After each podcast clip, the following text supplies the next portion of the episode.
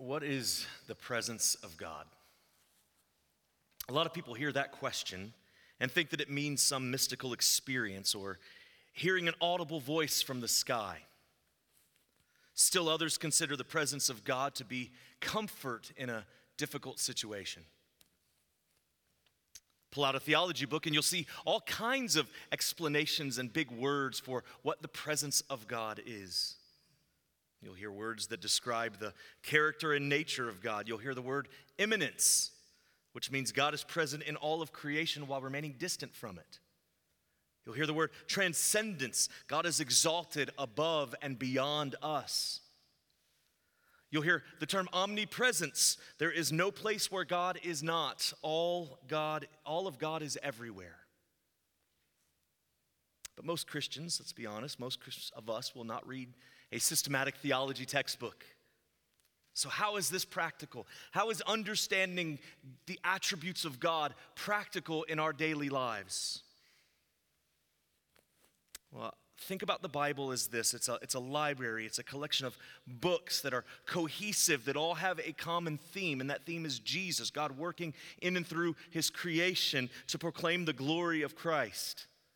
And all of these books are, are together, and, and you know this the first book of the Bible is Genesis, and the last book of the Bible is Revelation. So you say, what does this matter? Well, when you read the Bible as a whole, when you study who God is and the Bible all the way through, you start to see things that overlap. And you start to see things that, that coordinate with other passages in Scripture. But the biggest picture that you'll see when you read Genesis and Revelation is that it's not a long line of books. Read the Bible as a circle.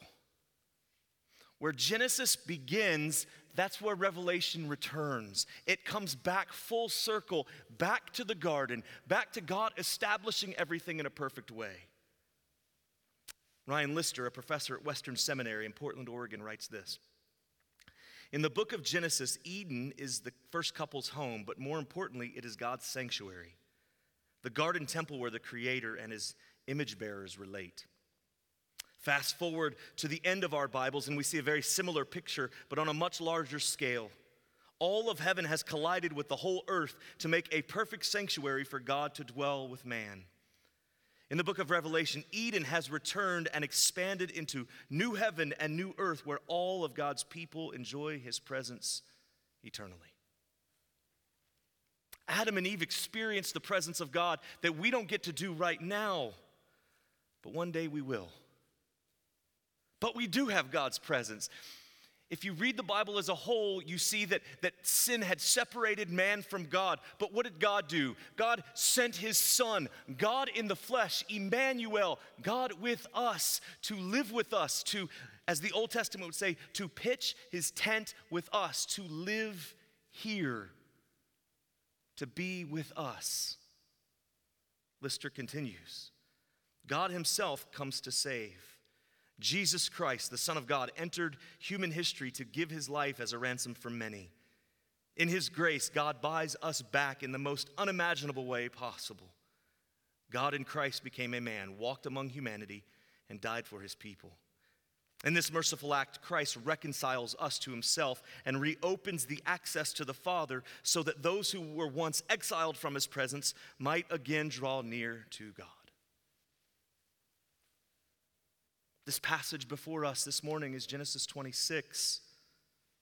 And while there are a few encounters with God here, uh, more miraculous than, than, than, any of us have experienced, where uh, uh, Isaac actually heard the voice of God, there's a few encounters. The bigger picture here are those three theological terms that I mentioned earlier immanence, transcendence, omnipresence.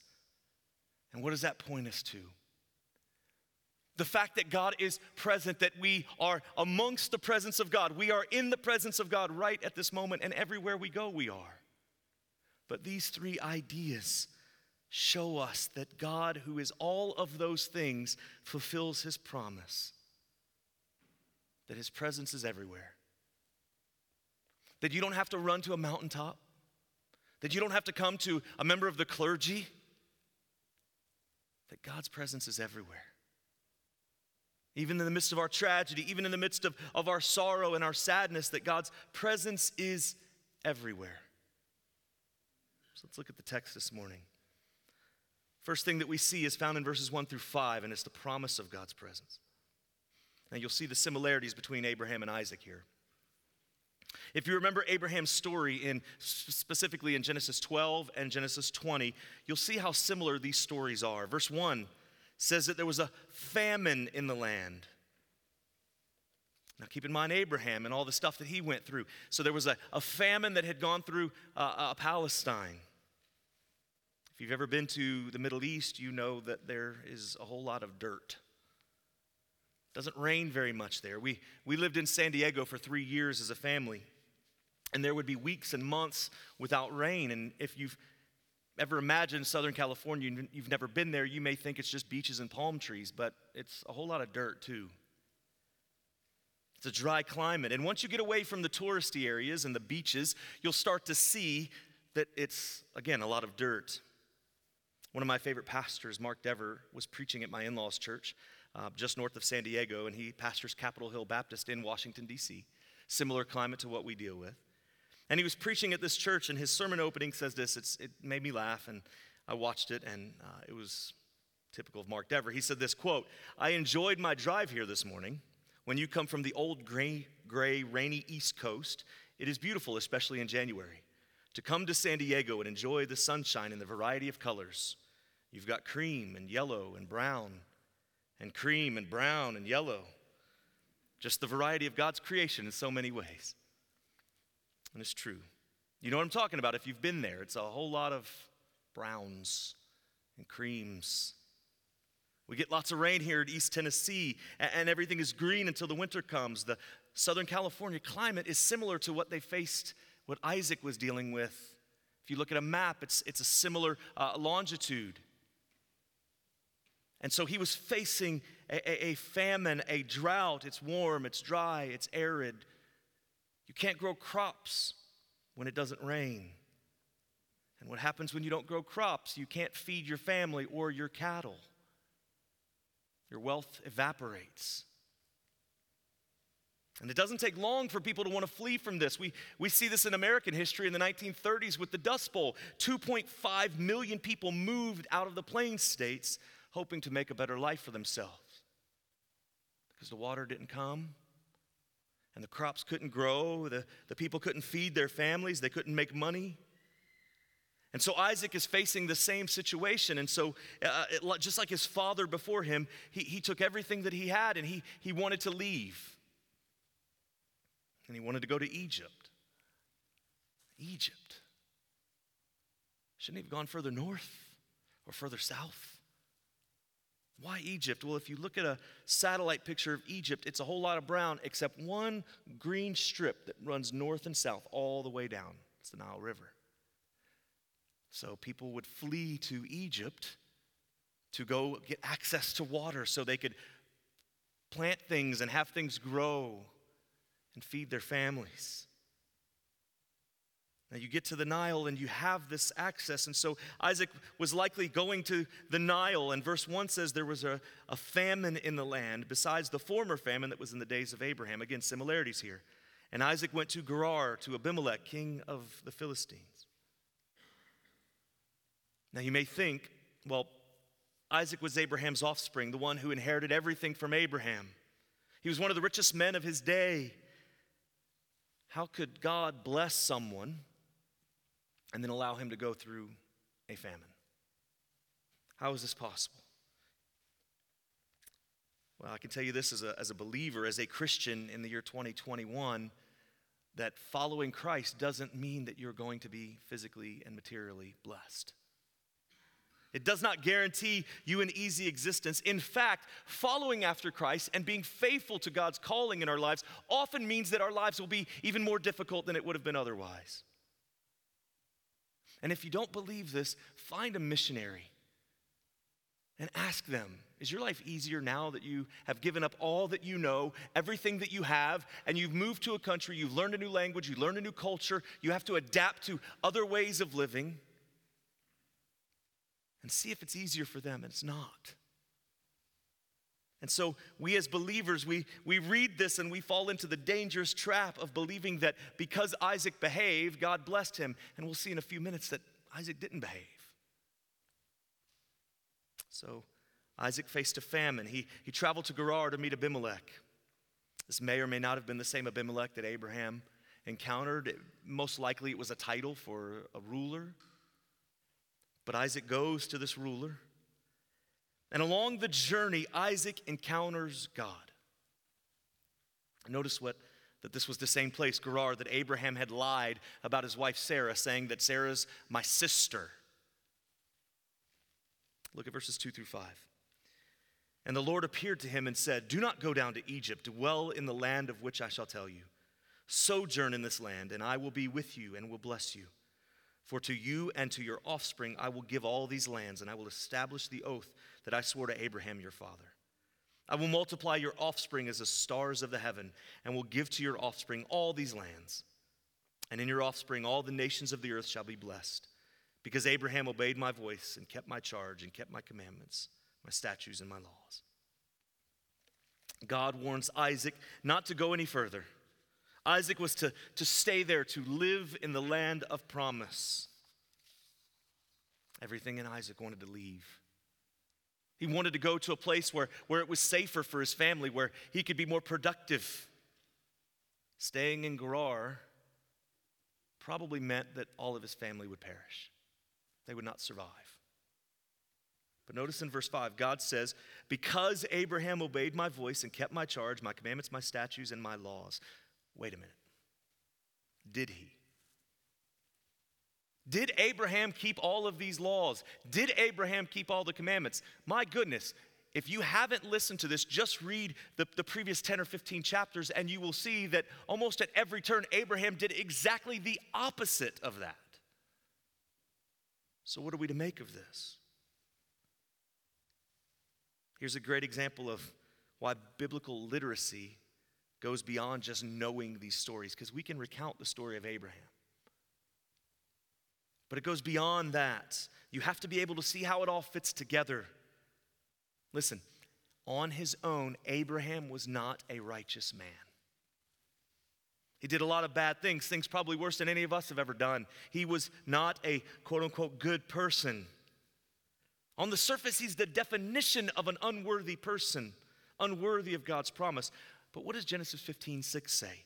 And Abraham believed the Lord, and he counted it to him as righteousness. God made Abraham righteous. God the Father looked at Abraham and he saw two thousands of years before Jesus would come on the scene. He looked at Abraham and he said, You are my son. I don't see your sin anymore. I see the perfection and the righteousness of my own son. It was given to Abraham long before Jesus physically arrived because he had faith. See, far too many people outside of the Christian faith complain about us believing that Abraham was some good guy, right? We, we, we, we extol Abraham and, and Isaac and Jacob and David, and then when we dig deep into their lives, we see that they were very sinful people just like us. We see that their problems are, are, are, a TV talk show in the afternoon, right? This is family drama with chairs flying all over the place, right? We, we see these bad things that these guys did. And people outside of the Christian faith see it too, and they say, well, wait a minute. You believe that these men were men of God, but yet they had multiple wives, they were murderers, they cheated on their spouse, they didn't raise their kids correctly. Abraham assaulted a woman and used her to produce a baby? And you're saying that those are men that we should follow after? How is that so? Well, it doesn't make sense unless you believe that God gave them the righteousness, that God uh, uh, gave them the faith to believe in his promises. That so it only the transaction did not come from them to God, it only came from God to them. That God saw them and not didn't see their sin, but in saw, instead saw the imputed righteousness, the righteousness that's not ours, that we did not earn, but that Jesus earned for us and earned for them. To be honest, a lot of Christians don't understand this either. So their faith stays shallow. Yes, they know the stories of the Bible, but they can't answer the hard questions. And so, you know what happens? And I've seen this time and time again. As adults, if we don't answer these questions, if we don't deal with this, our kids are gonna grow up and our kids are gonna mature and they're not gonna be able to answer these either. And you watch, those kids will abandon the church, abandon the faith. Because all we've taught them are simple stories about how we need to be like Abraham and be brave like Daniel in the lion's den, to, to, to face our giants like David. We didn't teach them that all of these men were flawed and they needed a Savior. That they had to have someone outside of them, an alien righteousness given to them in order to make them right with the Father. So don't get yourself twisted in knots trying to defend the actions of Abraham. You don't need to. Because Abraham wasn't righteous on his own, it was that God made him righteous and declared him righteous because Abraham had faith. Well, then in verses 6 through 16, we see sin in God's presence. Isaac does just as God commanded. He settles in Gerar, but then sin takes center stage. Again, the story repeats itself, doesn't it? It's not just us that we have this problem with falling into sin time and again. Look at verse 7. When the men of the place asked him about his wife, he said this Listen, this is repeating the same thing that his father did. He said, She is my sister, for he feared to say, My wife, thinking lest the men of the place should kill me because of Rebekah, because she was attractive in appearance. It mirrors exactly what Abraham did to Isaac's mother. Paul in 1 Corinthians warns us to avoid making the same mistakes as those before us. It's wise. We should learn from history, shouldn't we? But Isaac didn't get it. He went from a, a spiritual high, literally hearing the voice of God, to lying about his wife. Genesis 24 was devoted to the story of Isaac waiting for his bride to come. He sent someone thousands of miles away to get a bride for him. God provided that. They bring the bride back, and then not that long after this, he's lying about who his wife is. question that I posed to you when we spoke, preached through Abraham. Husbands, how long would it take for your wife to do some damage to you if you said, Yeah, she's not my wife, she's my sister? If you have a doghouse, you're sleeping in it, aren't you? We're seeing this pattern repeated over and over again. And just a moment ago, I said that far too many of us are, are weak in our knowledge of the Bible. Let me put it another way there are many believers who know the Bible, but few who know about the Bible. This is across all denominations, across all religious tribes. But there is another problem here that we see addressed here in this text, but this time it's on the other side of things. See, Isaac knew about God, he spoke to him. He, he knew all of the things that we try to study about God. We, he, he understood all of these things. He understood that, that God uh, uh, uh, picked Abraham to be his, his, the father of many nations. And so he saw that, and he knows that the promise is coming through Abraham and then through Isaac. He knows this. But did it change him? Did it, did it have an effect in his heart? He knows it here, but, but that foot and a half between your, your brain and your heart, there's a lot that gets lost in there, isn't it? It's like someone who gets a PhD in some Christian ministry vocation and then rejects Jesus as Savior. You know all about the Bible. You, you know the words. You know the truth. You know the big theological language. You know all of that. But did it change your heart? The danger of people being rich in knowledge with an unchanged heart is just as problematic as inch deep believers. If knowing about God's character doesn't change you, if knowing the truths of the riches of Scripture doesn't change you, then your knowledge is worth nothing. For this to actually be impactful, you have to have a head change and a heart change. You have to have affections and knowledge. Isaac knew, but the flesh was stronger. Abimelech saw this even, and this is a pagan king saying this. When he had been there a long time, verse 8, Abimelech, king of the Philistines, looked out the window and saw Isaac laughing with Rebekah, his wife. Maybe even put in parentheses, this is in scripture, as only a husband and a wife can do with one another. So Isaac, or Abimelech called Isaac and said, Behold, this is your wife. How then could you say, She is my sister? Isaac said to him, Because I thought, lest I die because of her. Again, selfishness, right? He's trying to protect himself, so he lies about his sister or his wife. Now, this passage may lead some to be, believe in generational curses. I've heard that over the years, that people believe in generational curses where you see uh, sons doing the same work of the, of the father. Father does bad acts, the son born later commits the same bad acts. Some say this is a curse, but I don't see that happening in the Bible. But it is pretty clear that children do learn from their parents. You can make the argument, too, that there is something ingrained in us in DNA. It's not a generational curse so much as it is just faulty wiring. But, but children in our homes, it's amazing to see this. That even adoptive parents train their children and the children act like their adoptive parents. And honestly, it's often not your best quality, it's often your worst that gets passed down. You ever notice that? Happened here with Abraham and Isaac. Abraham lies, Isaac does the same thing. Abraham is selfish, Isaac does the exact same thing. Do you remember what happened when Abraham was caught in his lie? He was called out by the pagan king Abimelech. What happens now to Isaac? Look at verses 10 and 11. Abimelech said this what is, what is this that you've done to us? One of the people might easily have lain with your wife, and you would have brought guilt upon us.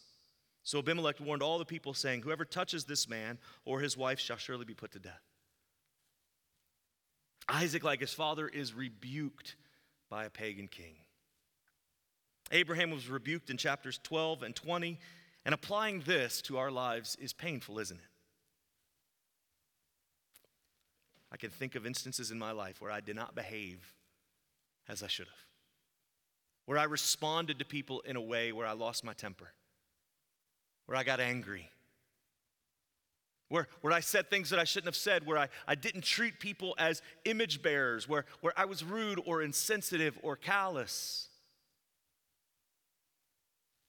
And people know that I'm a believer, they know I'm a pastor. Like, don't put a sticker on the back of your car if you're going to cut people off on the road, right? Certainly don't say anything to anybody from out your window. But how many times have we done that and our testimony is damaged because of it? How many times have, have we been called out for not acting like we claim that we should be acting? Isaac's rebuked by a pagan king. So, what does this lead us to? Isaac lied. Isaac sinned. Isaac put his wife in a bad place, just like his father. None of us are perfect. We all fight against sin in the flesh, but we do have a standard. And so, even though we know we often fail, we must aim to live upright lives that exhibit eternal, external signs of an internal reality. But rebuke still hurts, especially when we know we're guilty. And to make matters worse, Isaac puts Rebekah into harm's way. So Isaac is protecting himself at the cost of his wife. Just like when Abraham lied and Sarah became part of the king's harem. It was a pagan king who protected her, not her husband. In 26 chapters in Genesis, we've seen multiple men Adam, Abraham, and Isaac who fail in their primary responsibility for protecting their wives, for loving their wives. Here, the pagan, the, the non believer, the one who is an enemy of God, acted more uprightly than did Isaac. But not all is wrong with Isaac. Look at verses 12 and 4, through 14. It shows that he was prosperous. God did bless him. He could have coasted. He could have taken the inheritance that he got from Abraham and he could have just coasted along, but he didn't. And Isaac sowed in that land and reaped in the same year a hundredfold.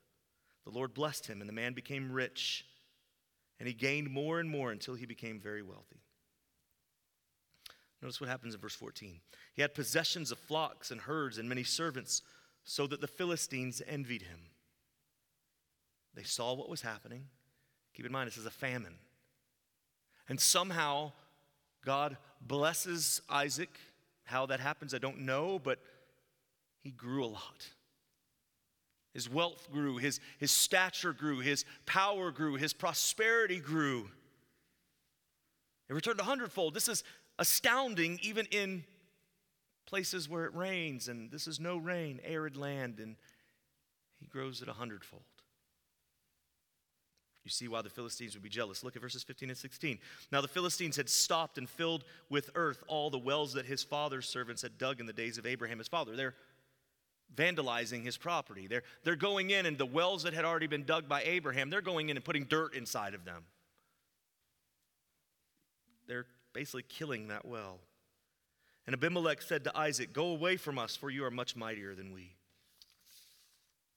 So Isaac leaves at the request of the king. He moves away from his jealous neighbors who vandalized his property. He left Gerar and he moved down to the Gerar River basin. Verses 18 and 19 show what Isaac did next. And Isaac dug again the wells of water that had been dug in the days of Abraham his father. So he cleaned up the mess, which the Philistines had stopped after the death of Abraham. And he gave them names that his father had given them. But when Isaac's servants dug in the valley and found, but when Isaac's servants dug in the valley and found there a well of spring water, everything that Isaac touched turned to gold. Why? As you would imagine, the people got jealous, right? That, that when people see others with success, inwardly our flesh, uh, our flesh craves to have what they have. Why did they get it? Why did that guy over there win the lottery? Why did that guy get all this money through inheritance? Why does that guy have a bigger house than me? Why does his children behave and mine don't? Why? Everything that Isaac touched turned to gold, and the, the, the people around him, the pagans around him, saw that and they got jealous. The herdsmen of Gerar fought with Isaac's men, saying that the water belonged to them. Then Isaac's men dug another well, and the fighting stopped. Isaac named that well Rehoboth, saying, For the Lord has made room for us, and we shall be fruitful in the land. Well, from there he went up to Beersheba. And almost immediately, God appears to him again. Second time. He says this I am the God of Abraham your father. Fear not, for I am with you and will bless you and multiply your offspring for my servant Abraham's sake. So he built an altar there and called upon the name of the Lord and pitched his tent there. And there Isaac's servants dug a well. Isaac built an altar. He was so moved by this encounter with God that he built an altar so that everybody who passed by would see the importance of this place. And God affirms his promise to Isaac in these verses.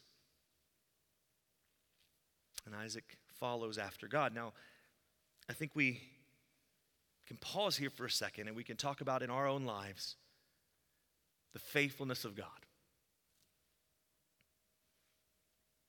For the last 18 months, a lot of us have questioned the faithfulness of God, haven't we? Especially in the last couple weeks.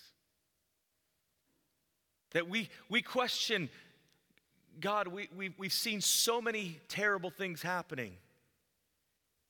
How is this a definition of your faithfulness? In the first 10 years I served in ministry, before we came here, um, I never once had a thought to quit. Ne- never, never once thought, I want to get out of ministry.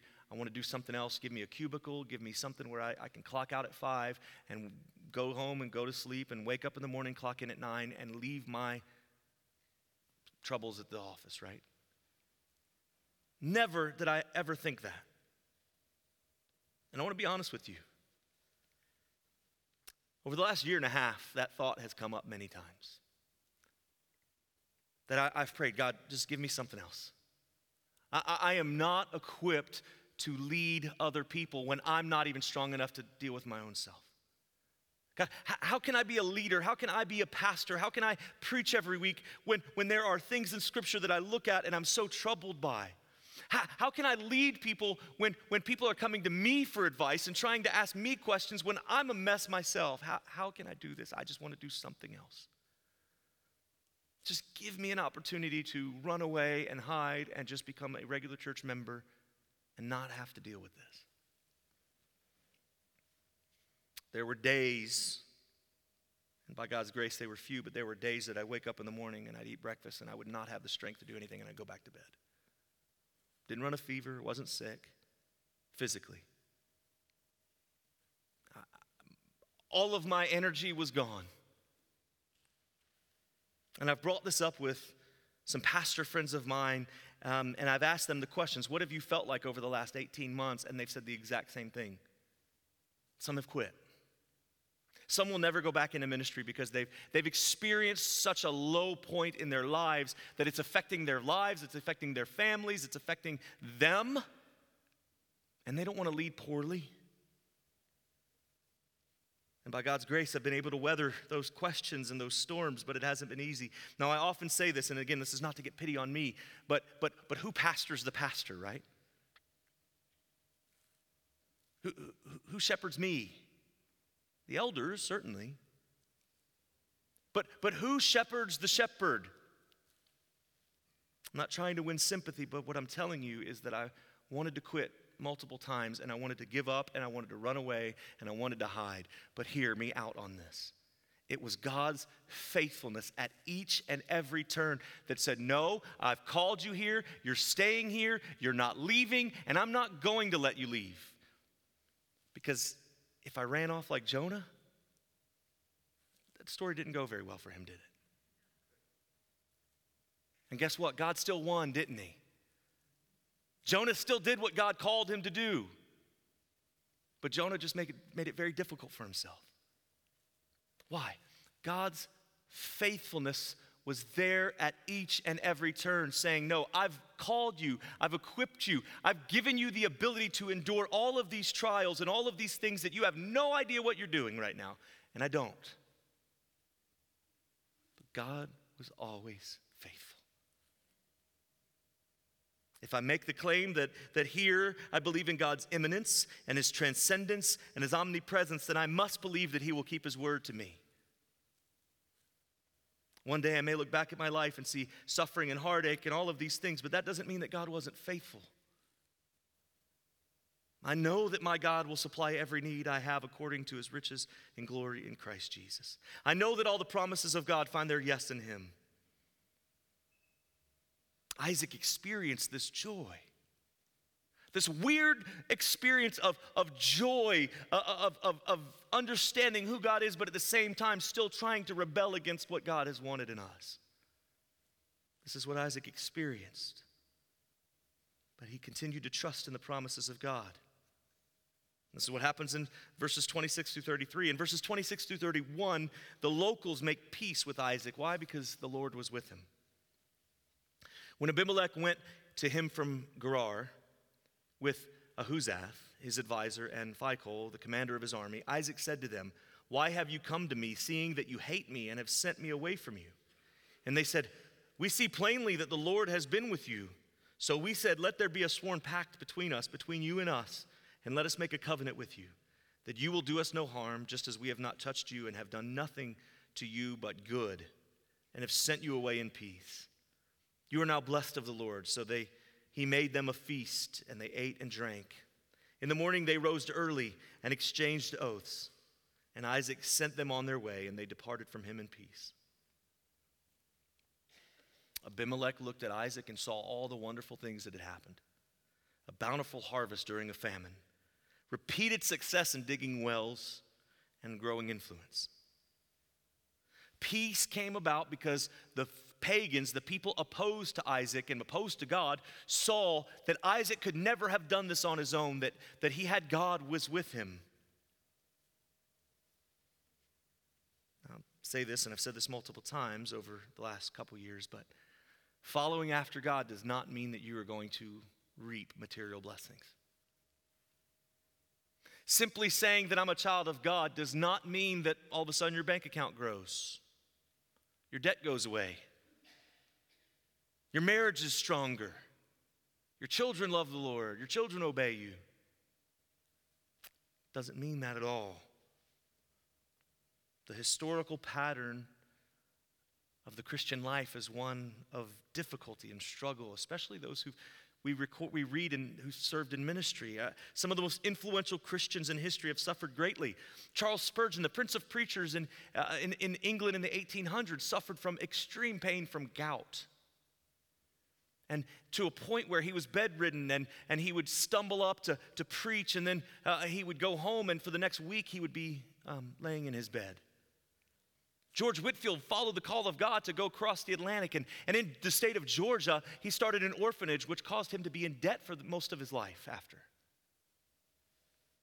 Jonathan Edwards, who is known as the, the greatest Christian theologian in American history, Jonathan Edwards, um, who is probably one of the greatest preachers in American history, was fired from his church because he said only Christians should take part in the Lord's Supper.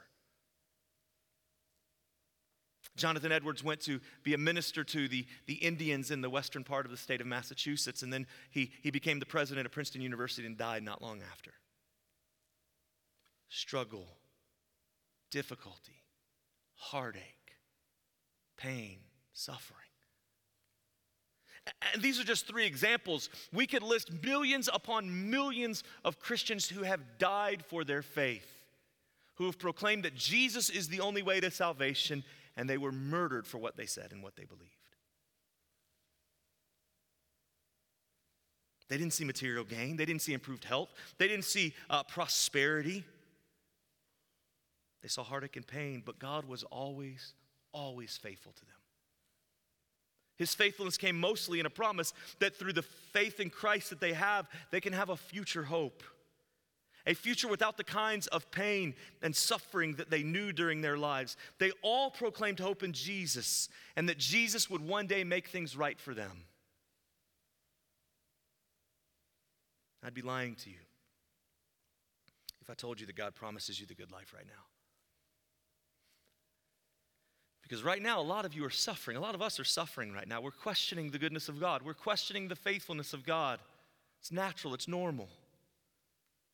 And we're all wondering in all of these things that go on in our lives, some more than others, but, but, but all of these things that, that we're struggling with, we're wondering where is God? How is God faithful in this? And I'd be lying to you if I said that, man, just trust God and everything's going to go well. There are those who do say that. I don't see that in the Bible because it's not there. I also uh, don't see that in the realities because we have many, many believers right now, our entire church, Christians, who we're suffering and we're struggling. And we sometimes don't see the faithfulness of God. We don't always understand why God does what He does. We don't understand uh, when He does these things and, and why He does these things, but we must believe that God does whatever is good by His definition not by ours. Last week and a half, I would have done a whole lot, thing, did, done things a whole lot differently than what God did. You would have too. And, and the, the reality is, is that we may never understand why God did what he did or why God does what he does. We, we, may never, we may never understand that. But we have to believe, if we believe in God's word, that everything that he does is good by his definition. Well, back to this passage. God did do good things for Isaac after saying all of that. But he did them so that Isaac would be known to those on the outside as a follower of God. Look at verses 32 and 33. That same day, Isaac's servants came and told him about the well that they had dug and said to him, We have found water. He called it Sheba. Therefore, the, the name of the city is Beersheba to this day. A well would be a strange way to bless someone today. I love you so much, I'm going to go dig a hole in your yard. Does that? It would be great if we were in the middle of a desert, wouldn't it? It would be life giving. It would be life sustaining. It, it, would be nourishment for us. It would be survival for us. But even though God uh, was with Isaac all the time, this is, this is what God did for Isaac. Even though he was with him all the time, he still faced difficulty. So, again, this pattern of prosperity and difficulty, prosperity and difficulty, this up and down life that Isaac led. Look at verses 34 and 35. When Esau, his son, was 40 years old, he took Judith, the daughter of Beeri the Hittite, to be his wife. and Basemath, the daughter of Elon the Hittite. Listen to this. And they made life bitter for Isaac and Rebekah. In other words, their son's actions made their life bitter. Esau didn't care about his family's legacy. He married women that were outside of his family, the Hittites. They were outsiders, women he should have avoided, yet he married them anyway, grieving his parents. Not all of Isaac's story is prosperity. In the midst of having everything that he could have ever wanted, his kid goes off and does something that hurt him. I know some of your stories, and, and those of you with adult children, I know that you've experienced a lot. And I know what I've done to my own parents made them bitter. Not forever. Not all of this story is about prosperity. This Genesis story is about humanity and how we constantly do things that we know we shouldn't do, but yet God at every single turn is faithful. We talk about our salvation is secure, right? We, we believe that. If you don't believe that, come talk to me afterwards. Our salvation is secure because it's God that has given it to us. And so God gives it to us, He'll never take it away. It's because God gives it. And the same thing happens here. God gave the, the covenant to his chosen people. He, he made a covenant with them that he knew that those people couldn't keep up their end of the bargain. And yet God still says, You sin and you sin and you sin some more, but I am still here. And for the believer, we deal with the same thing, don't we? That we continue to sin, we continue to struggle, we continue to break God's law, and we continue to disappoint our Heavenly Father. And yet, who is there all the time? God's still there, He's still faithful. God was with Isaac every step of his journey, and the same is about said it about Abraham. No matter what those two men did, God never wavered in his commitment to them. I'm going to say something that may sound strange to you, uh, but the opposite of the gospel is not doing bad things. That's what we think, right? Gospel good, misbehavior bad. It's, it's not the truth. The opposite of the gospel is thinking that any of us can be good enough to please God on our own. The opposite of the gospel is our own good works that we put our pride and we put our hope in. That is the opposite ends of the spectrum. That is the opposite of the gospel. A works based system is opposite. Now, what does this have to do with this passage? Listen, so many Christians have misunderstood these chapters in Genesis to be a story or to be stories about how someone obeyed God and then God blessed them rewarding their good behavior, because that's what we do with our own children, right? They do something good, we reward them. You do it with your animals. Your dog does something right, you give the dog a cookie. That's what we do. That's how all of life works, except for our relationship with Christ. That's not what's happening here. God, through His glorious grace, is gracious to those He shows graciousness to, and He's merciful to those who He shows mercy to. This passage is a testament of God's sovereign grace Isaac was completely and absolutely unworthy of God's grace. He wasn't good enough, he wasn't smart enough, he wasn't holy enough to please God. And God says, You're not good enough, but I am. This changes everything for us. Because don't we have this bad habit of constantly putting weights on our shoulders? constantly saying we've got to do this, we've got to do this, we've got to do this, and we keep adding and adding and adding to the weight that we cannot carry ourselves. Isaac did nothing to earn the grace of God. Isaac's sin, like ours, separated him from God's blessing, but Jesus stepped in for Isaac. He lived the life that Isaac couldn't. He suffered the wrath of God on Isaac's behalf, and he defeated sin and the death by rising from the grave, something that Isaac could not do. You can't do it either, and neither can I. But the beauty of the gospel is that we don't have to. Have you ever experienced what it feels like when you're physically unable to do something and someone does it for you? These, these moments for the last week, I've been thinking about Josh, and I, I, I think about the times that he did things for me that I couldn't do. I, I had neck surgery, and I wasn't allowed to lift more than 10 pounds for three months. And you know who was at my house every week cutting my grass? Josh. He did something I couldn't do, and it gave me amazing peace. I would look out my window and I'd see the grass getting taller, and I'd say, Nope, Josh is going to be here. Grass isn't going to grow longer. Josh is going to cut it for me. Peace. I didn't have to carry literally or physically the weight of having to mow my own lawn for those months that I was out, and someone else came in and did it for me. I can breathe. I don't have to worry about that anymore. This is what the gospel is, only infinitely better. That Jesus took what we deserved and put it on his shoulders, and the wrath of God was poured out on him instead of us. Jesus gave us his righteousness, his perfection, that it could be credited to our account, so that when we stand before God the Father, we can say, Yet not I, but through Christ in me.